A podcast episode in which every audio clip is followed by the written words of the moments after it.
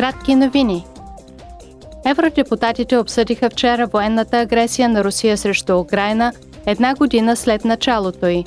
Председателят на Европейската комисия Урсула фон дер Лайен и ръководителят на дипломацията на Европейския съюз Жозеп Борел присъстваха на пленарното заседание в Страсбург. Урсула фон дер Лайен се спря на всички мерки, които Европа предприе подкрепа на Украина. Тя заяви следното. We have focused on three main goals. Съсредоточихме се върху три основни цели. Първо, непоколебимо да подкрепим съпротивата на Украина срещу нашественика. Второ, да отслабим военната машина на Русия. И трето, заедно да изградим европейското бъдеще на Украина. През изминалата година следвахме тези три направления на действие и ще продължим да го правим през следващите месеци.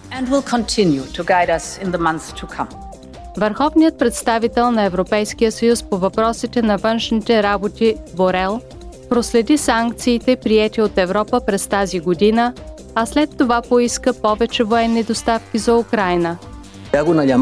Призовавам всички европейски държави, които имат модерни и ефективни танкове, които събират прах в казармите и са безполезни, да ги дадат на Украина, да ги дадат възможно най-скоро. Защото тази пролет и лято ще бъдат решаващи. Изходът от войната ще бъде решен именно през пролетта и лятото. Евродепутатите обсъдиха как Европейският съюз може да продължи подкрепата си за Киев. Днес те ще гласуват резолюция по темата. На пленарното заседание латвийският президент Егилс Левиц призова Европа да намери политическа воля да съди Русия за нейните престъпления и да даде на Украина европейско бъдеще. Той също така заяви –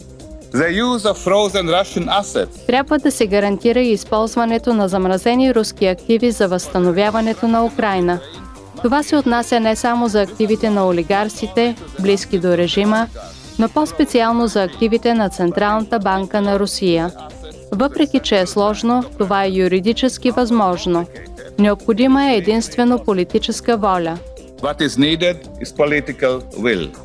Латвийският президент също така призова за политическо решение на предизвикателствата пред върховенството на закона в Европа, породени от популистски аргументи за волята на народа.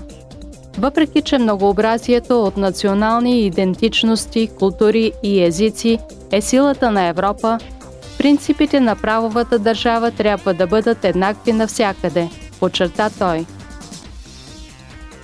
на пленарното си заседание парламентът подкрепи предложенията за подобряване на положението на европейските граждани, които живеят в друга държава членка и желаят да гласуват или да се кандидатират на европейски и местни избори.